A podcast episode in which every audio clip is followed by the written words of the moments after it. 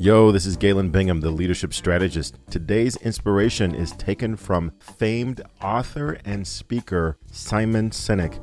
And Simon says, A boss who micromanages is like a coach who wants to get in the game. Leaders guide and support, and then sit back and cheer from the sidelines.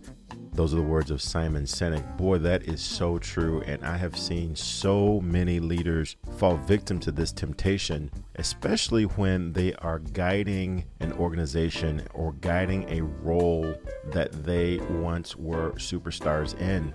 It's so tempting to want to get in there out of expediency and close the deal, or out of ego, show the young folks how it's done.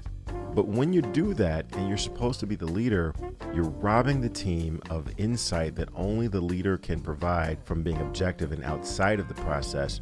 And then, number two, you're robbing individual contributors of the success and of the failures that ultimately lead to learning and developing into a great individual contributor themselves. So, heed the words of Simon Sinek and resist the temptation to want to get in the game and play alongside of your team. This is Galen Bingham, the leadership strategist.